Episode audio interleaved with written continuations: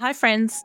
I talk a lot about systems thinking on this podcast and thought I'd share one of the most potent actions you can take if you feel moved to be a different kind of leader for the 21st century. At Small Giants Academy, we developed our answer to the traditional MBA. We call it the MBE, a mastery of business and empathy. The MBE is a truly groundbreaking program which equips leaders with the tools, strategies, networks, and philosophies to lead with purpose in these troubled times. Applications are open now for 2025, so head to smallgiants.com.au forward slash MBE to learn more and sign up. This podcast is proudly brought to you by B Corp Brewers Stone and Wood and their not for profit arm, the Ingrained Foundation. Ingrained work closely with grassroots organisations on the environmental and social issues that are impacting their local communities. To find out how you can partner with Ingrained, head to ingrainedfoundation.com.au.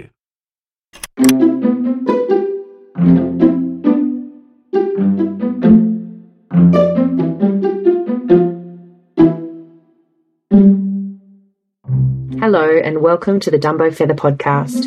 I'm Kirsty DeGaris, editor of Dumbo Feather magazine.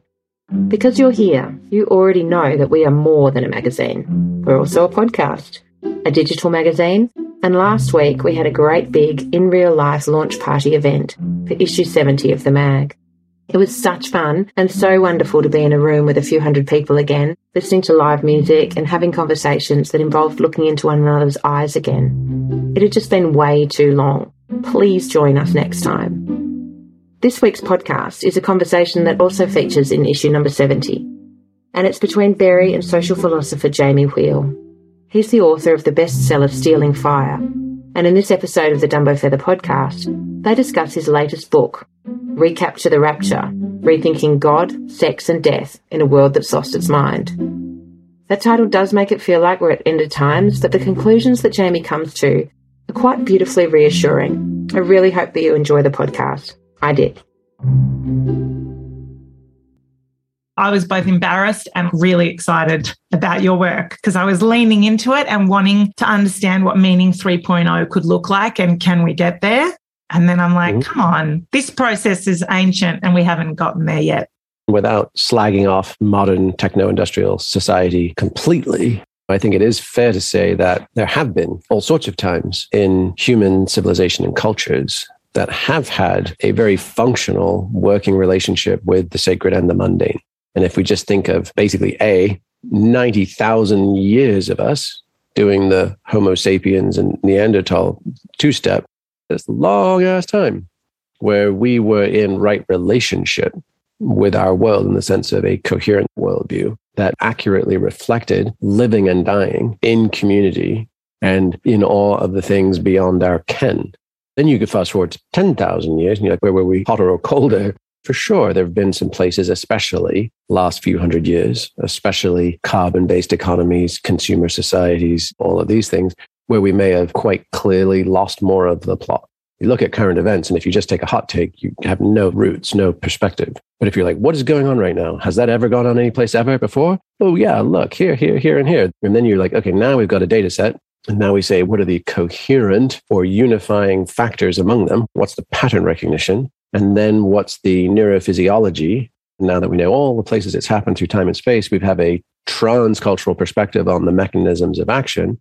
And we can take that little neuroanthropological recon mission. And now we can point it into the future, into culture architecture, where we're like, now we understand the Lego building blocks and we can snap together other stuff that also works.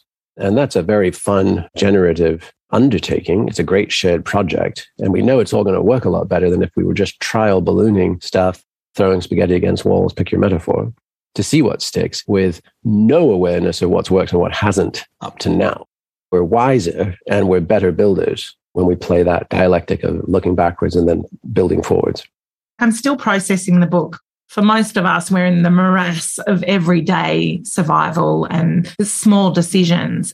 A lot of serious people paying attention to what you're saying for the greater good or for personal biohacking purposes. Or just straight up cover their ass and head for the hills. No doubt. We fantasize that we can protect our own or we'll get to an island or a planet somewhere else and we can start again. But no human consciousness can contain that kind of suffering. If we all go down, who's going to stay sane, even in your bunker? What was the sort of bastard mentality that prompted you to do that in the first place? And you're taking it with you. So the odds of that being a kumbaya moment are slim, for sure. You reference the book. The book is Recapture the Rapture. The intention of the book is threefold to ask, where have we come from? A little bit of looking at how did we get to now? What's going on? Literally a situational assessment of the world today and for the next few decades that matter, like our lives and the lives of our kids. And then what do we do now? What are the most reasonable, provisional, courageous, compassionate, creative ways to play through? And that's the bigger frame of the conversation that you and I have just jumped into. Can you just walk us through meaning 1.0, meaning 2.0, and what meaning 3.0 is? For sure. And even the precursor to that, which is potentially, hypothetically, make the case that we are in a bit of a crisis of meaning, but we are in that crisis at absolutely the worst possible time. And trying to map and model and predict what the hell comes out of that is damn near impossible. Because it's damn near impossible, we're like, okay, let's look to trusted authority sources to tell us what the hell's going on and what we should do.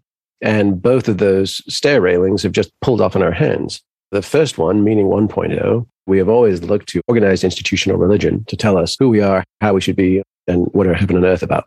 And then in the last handful of decades, really not until the 1990s and then accelerating since then, have we had this massive decoupling of people's personal and cultural identity from their religious or organizational affiliation. And that seems completely normal to us, using our iPhones and driving our Teslas and commuting to work and Zooming all over the world. And in reality, it's completely rare. If you didn't believe the faith of your people, you were a heretic, an apostate, a pagan, a barbarian. You were the things that did not get all the rights and privileges of citizenship or belonging. You were often ruthlessly persecuted. To be outside that for almost all of human history was a non starter. It was a very low prospect. And now more people than ever are actually self identifying in that way. So that's a sea change no sooner were we having this leaving traditional religious authority behind what you could call classical liberal structures, universities, science, transnational organizations like the UN and the WHO and the CDC and all these things.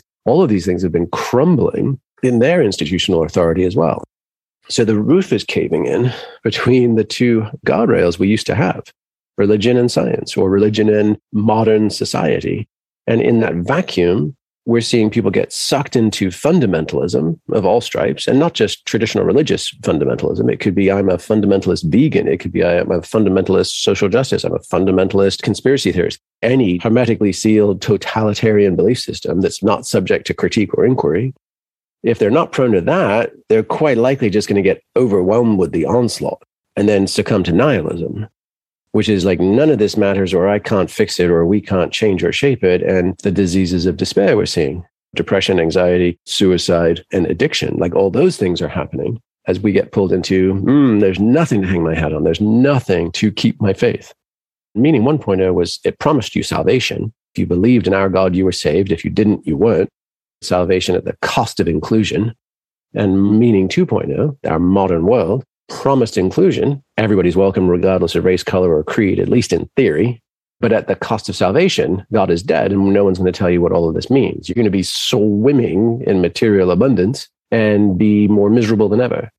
And so the question is can we create, can we blend them, the best of each, into inclusive salvation? Can we create a meaning 3.0? And what that would probably look like is nothing in particular and everything local and specific.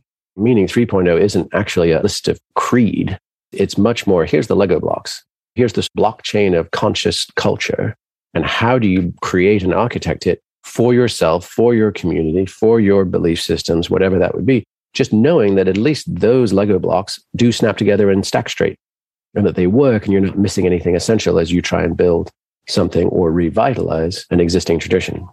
I keep hunting for metaphors and the story of the future of us. It's just one of those flailing, useless activities you do when you're drowning. Meaning 2.0 is coupled with money. And that's still very tightly coupled. I'd love to talk about that, but I want to stay in meaning 3.0. How do communities and individuals and families and municipalities actually apply this cultural enlightenment tool I feel like you've mapped out how we might do this. Well, I mean, we're going to have to, or we're just going to suffer longer, more, until we figure it out at some later date. Can we jump between the icebergs without slipping into the drink? Because the iceberg that we are on right now, it's a bunch of cycles all coming to the conclusion now. On the one hand, you have, say, 500 years of European and American colonial dominance around the world. We just ran the tables, extracted everybody's natural resources. There were so many donor states to the empires as they've cycled through. Indigenous communities and people of color and everything else are like, this is a racket and we're done. And then, even more acutely, what sort of put rocket fuel on that experiment was the moving from biomass as our sole energy source, meaning like burning wood, grass, animal dung, things like that, to coal, a little bit denser, a whole lot more interesting, gave us the beginnings of the steam revolution to oil. And once we found and were able to extract and combust oil in internal combustion engines, it was a game changer. And we have set on fire 200 million years of starlight, buried, concentrated, and completely unrepeatable in a little over a century. That carbon pulse, that unlocking of extreme and arguably obscene amounts of kilowatts has given us everything we think of as modern civilization, and we're coming to the end of it. Like, no wonder life feels amazing, and I can do my Airbnb showing the mansions, and I can hopscotch around on planes, and we can go to the festivals, and we can do all the things, and we've got all these rare earth metals in our phones, and we're internet Wi Fi connected, and we can order things two clicks when it's there the next day all of our models and theories of social sciences, behavioral economics, all the things of us trying to explain the way the world works are completely skewed by the fact that we have all been on a century long Coke bender and burning 200 million years of starlight all at once. And the question is can we come to our senses just as we're sputtering and the thing is starting to hitch and run out of gas, but going down the road? And can we then build the solar powered spaceship while we still have access to quantum computing, while we still have access to broadband Wi Fi and satellite networks and all of these things without crashing the entire system to the point where Einstein said, if the third world war is fought with nukes, the fourth will be fought with sticks and stones. Can we avoid that brutal step down in capacity? And can we navigate the transition smoothly to a different energy based society before we just stuff the nose in a really hard landing? Yeah, anyone alive and awake in this moment is living all of this in our bones. And that aliveness is what everyone who reads Dumbo Feather is searching for. It's an orientation towards a hopeful future and mm. also a personal way finding map to keep us stepping over the trauma and the tragedy of where we're finding ourselves to navigate through the rubble to get to somewhere that we hmm could craft and not just react to. Well, my best advice on that is to get out of the fibrillated state of simultaneously frantic and bored. Because most of us are doom scrolling and freaked out. I think the bottom line now is if you're not putting roots in the soil and you're not forging your ride or die community, you're missing the boat. This is our moment of grace to be absolutely centering and focusing on the things that matter most and starting incredibly brass tacks. As the folks in Kiev and Mariupol and, and you know pick your other spot of tragedy around the world you have to realize all too quickly it's not happening with NFTs crypto isn't going to save us. Psychedelics aren't going to save us. We've had a good run of optimal conditions in the developed west for the last 75 years and we've fucked it entirely we are going over the falls exactly as we are with the same capitalist system, with the same dysfunctional government, with the same traumas in our psyches, with the same culture wars. This is us. And there aren't any hockey stick salvations. It's time to get bracingly real and then know that the sooner I act, the sooner I just throw the switch and I say, okay, I know enough to be dangerous. I know enough to start acting with clarity and focused urgency, not panic, focused urgency. Do we have solar power so that I can stay connected to my phone and internet? And backup, do I have a ham radio and a hand crank by the radio? Communication's huge. Otherwise, we go from our collective mind and all that intelligence and all that information all the way back to me and my skull and the books on my shelf now and what I can see out my window. That's a massive degradation of intelligence. So maintain our connections to intelligence maintain our connections to potable water because that's a bitch, right? You got all of three days without it, and you're just standing in line at a refugee camp or a fire station if you're on the wrong side of your pipes. Just that simple thing of be a Boy Scout, be a wilderness medic, have some basics, and then plant a garden, and then host some potlucks, and then get your social capital and start rooting with the people you care about and start having conversations that are better than the banal who can outdo each other with whose kids' sports practices require more minivan road time. Have the conversations that you care about with the people that you care about and start reknitting the social fabric as well. Grieve globally, but thrive locally. Pay attention to the state of things in the world and feel compassion, send aid, encouragement, support, whatever it would be to whoever's hurting the most next. And at the same time, let's put all of our creativity and love and enthusiasm and spare time and resources into creating resilient local communities because as everybody experienced in the last couple of years, global supply chains aren't really a thing. What they gained in efficiency, they lost in redundancy and therefore stability. Everything was just in time, which meant one link breaks, the whole thing crashes. So a regression to bioregional localism is inevitable. And effectively, it's the oldest organizing method in the world, which is just a city state with culture center governance finance surrounded by a hinterland of the ability to provide food, agriculture, raw materials, artisan crafts, et cetera, et cetera. That's overwhelmingly likely where we will be spending more of the next century than we have in the last century. I've got these three beautiful kids. What's the right education for them now? I'm on board with everything you're saying. I've been working on all those things in community, in the world, telling these stories, interviewing you, having these conversations. I mean, we're not even getting to the book itself, but it doesn't really matter because what should we do with our kids now? Do we even yeah. send them to school? There's absolutely zero fucking point. First of all, do what the Maori do. Name and understand your watershed. What's your mountain? What's your river? What's your ocean? Where the hell are you, human, in space? First of all, root in place. Next, be useful and understand where does your food come from? Where is your water source? And what's my responsibility for maintaining those things? And then for the education for kids, it should always be as most practical and experiential as possible because they know when it's pointless. Teach kids, we're going to take something from seed to harvest, teach them about the human body, not in an abstract way, but in hands on wilderness medicine. Really, really fun, super interesting, very empowering. They'll never forget it teach them carpentry and mathematics and engineering and construction and how to build greenhouses to house houses, you know, to all of those things. Take them sailing and teach them how to navigate and teach them how to run and operate the systems of a boat, because that's a really good dry run on the systems for an independent house. Teach them history. How have humans always done this thing? What have the rise and falls of civilization been like and looked like? There's a book called The Knowledge by a guy who worked on the Mars colony planning expeditions for NASA. And it was pretty much how to rebuild civilization from scratch. I mean, it's just dying to have a high school companion manual to it because it's like you need to learn metallurgy and we need to start learning smelting and we need to be able to create transistors and circuit boards. And here's how we do it from scratch. And I can't think of anything more interesting for young people. And you can scale this my wife and I founded a Montessori school for our kids when they were little, right? And that's little three year olds working with sharp kitchen knives and learning stuff and doing complex mathematics with manipulable materials and that kind of stuff. There's so many different cool educational movements. A lot of them get wrapped around a lot of idealistic thinking and kind and of dogma. preciousness and, and dogma. Yeah, they do. But the ability to rally a community homeschool, functional school, just practical school of life. And it's not divorce of the arts it's not divorce of history and poetry and literature and other things and ethics, like how we live. What do we think we're doing? We're going to try and live simply.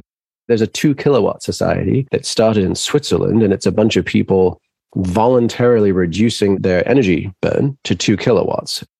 Americans, for example, burn like 12 kilowatts, just setting dinosaurs on fire. But it's voluntary reduction to two kilowatts to say, hey, can we live this way? And how hard is it? Is our life harder or is it better? And overwhelmingly, the people and then the cities that have become the sponsoring cities, there's probably a dozen of them. And I think six of them are ranked in the top 10 of best places to live in Europe.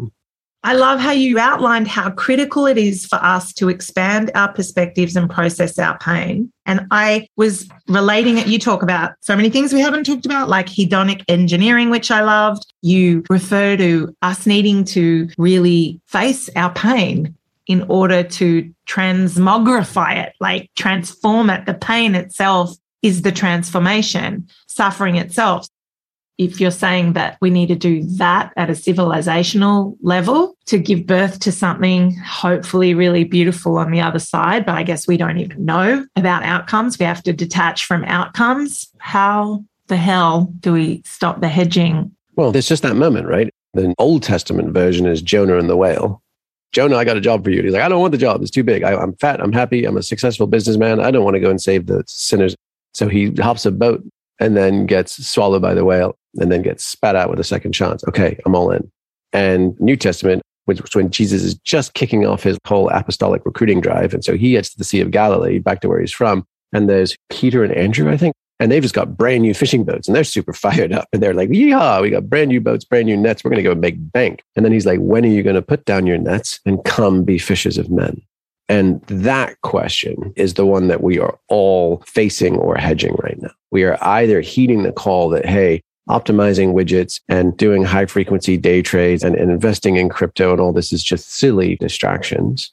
And none of the things that I optimized to win at in this old game matter a damn. Not that they ever did. We all kind of knew they didn't. So we masked it with booze, with porn, with consumption, with whatever. But now we really know. And what is my role that is timeless and mine to do. And when I say timeless, we've always had healers, we've always had warriors, we've always had artists, we've always had teachers and midwives and some form of shaman or mediator of the sacred. We've always had these roles. We've always had farmers and builders. What is in service and what's mine to do? And the mine to do part is, you know, Marvel comics, there's Thor's hammer, right? No one can pick up Thor's hammer except Thor. And he can sling that thing around like it's made of styrofoam or Excalibur. No one but the one true king can pull that sword from the stone. So, like, what's yours? I hear you. I'm like soaked in this question. I try to live into this every minute of the day. And most people I know wriggle away from even the beginning of that thought process. the heat will get turned up and we will suffer more until we pay attention. Using heroic examples with swords and hammers, it could be that my stand is to love my kids did you ever see that? Is it Berto Benigni's film Life is Beautiful? What a film. Right, with the father and the son are in the Italian concentration camp, and he just does backbends to keep his son in the illusion that this is all a fun game. I watched that as a young father, completely overwhelmed, and it broke my heart. But also, I was like, oh, okay, that's what I have to do. I can't collapse. Ralph Waldo Emerson, if even one child breathes easier for you having lived, then we've done our job. That's what I mean about the grieve globally, but thrive locally. Like the grieve globally is it's overwhelming. And then most people in our conversations these days obsess about does it scale? Scale versus intimacy. Yeah. Back to Robin Dunbar at Oxford and his famous Dunbar number of 150 people. For 99% of all of human history, we have never scaled beyond 150 people, ever. So if we allow ourselves to love the ones we're with, starting with kith and kin, saying, hey, we've got global problems and we really need to elevate our consciousness to global consciousness because that's how we'll solve these things. That's the classic trope. But if I could rewrite the book now, I would still say that. But then I'd say, once again, we've had a 75 year run at this. We did the 60s, we did personal growth, we did human potential movement, we've done all this self indulgent self help and got precisely fucking nowhere on that project. So as conditions degrade, we're not going to suddenly pull it out of our asses, friends okay, so now this is closer to I'm climbing a mountain, a snowy mountain, and I've just slipped. And I've got about three seconds to stick my ice axe into the snow before I'm accelerating at terminal velocity, right? So, what is my ice axe? What is that pick that is going to hold me and prevent me or us from sliding down into the abyss? And that pick is a regression, not an aspirational or magical thinking, new age ascent to spiritual consciousness don't think it's going to happen if it hasn't happened yet with optimal conditions. But it's a how do we regress to healthy tribalism? We know what unhealthy tribalism looks like. It's based on faith, all the religious wars, and it's based on blood, ethnicity. And those get ugly predictably. So the only healthy tribalism that I can think of is bioregional localism. We live here, we give here. And we have enough in common with our neighbors. And this is another thing, right? I mean, you guys may or may not be as fractured as the US is currently, No, culture wars. If I am aligned with my neighbor because there's a fire coming, we're going to be aligned on that bucket brigade to keep our houses from burning down. We Yeah. might have polar opposite political opinions. And then the next step would be well, like, do we want our neighborhood to be safe and thriving? Yep, we can agree on that. Do we want where our kids go to school to be lively and dynamic and safe and all these good things? Yep, check, check, check. What about our city? Yes. What about our country? Nope, boom, we're different. What about all sentient beings? What about vegan and no more plastics for animals? No, fuck you. I don't care about animals. Let's back off to the bucket brigade and our kids' schools.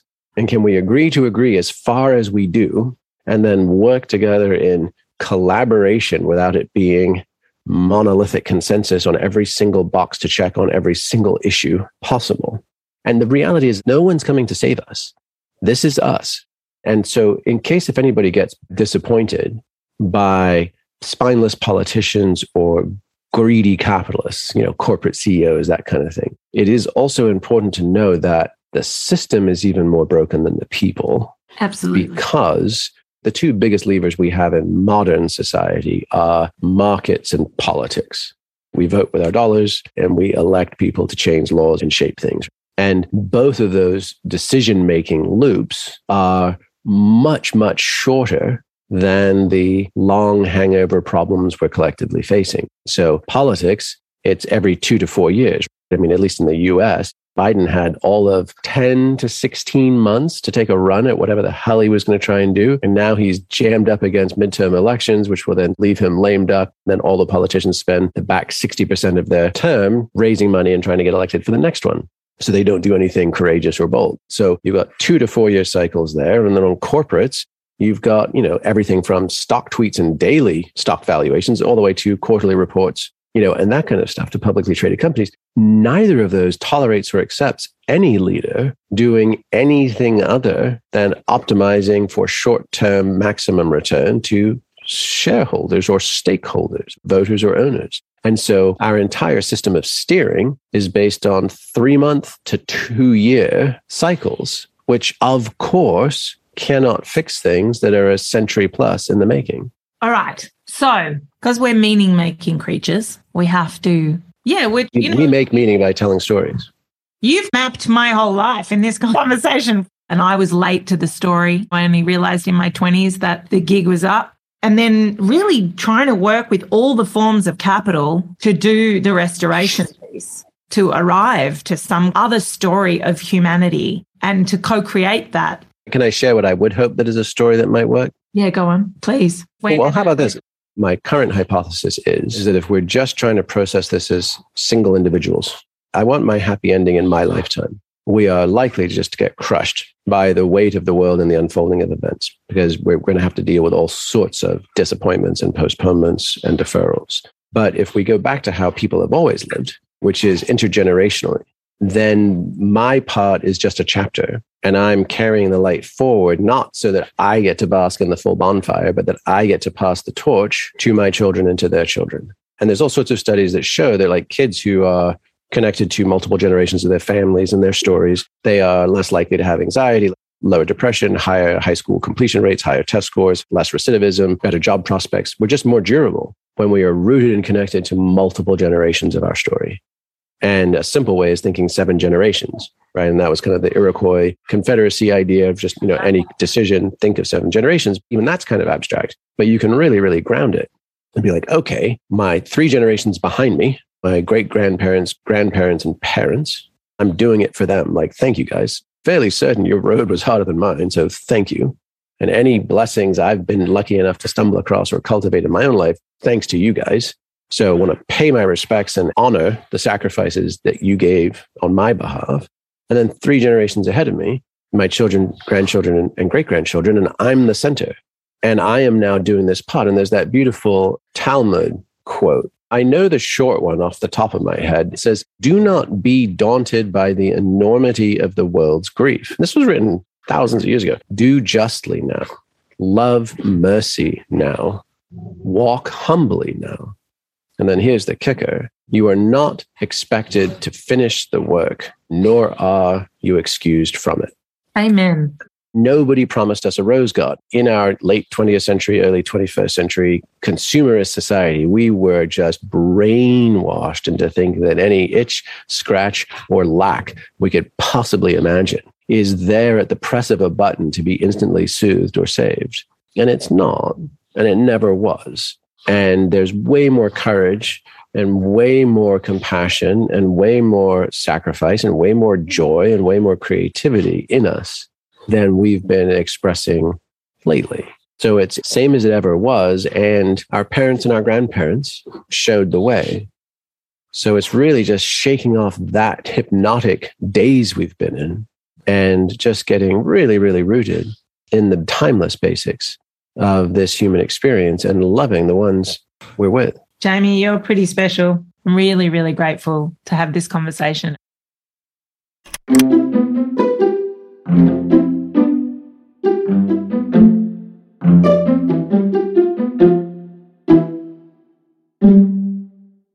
That was Berry in conversation with Jamie Wheal, author of Recapture the Rapture Rethinking God, Sex, and Death in a World That's Lost Its Mind. It's a big read and it's fascinating. Until next time, thank you for joining us on the Dumbo Feather Podcast. This podcast has been brought to you by Stone and Wood and their Ingrained Foundation, creating sustained positive change from the grassroots up.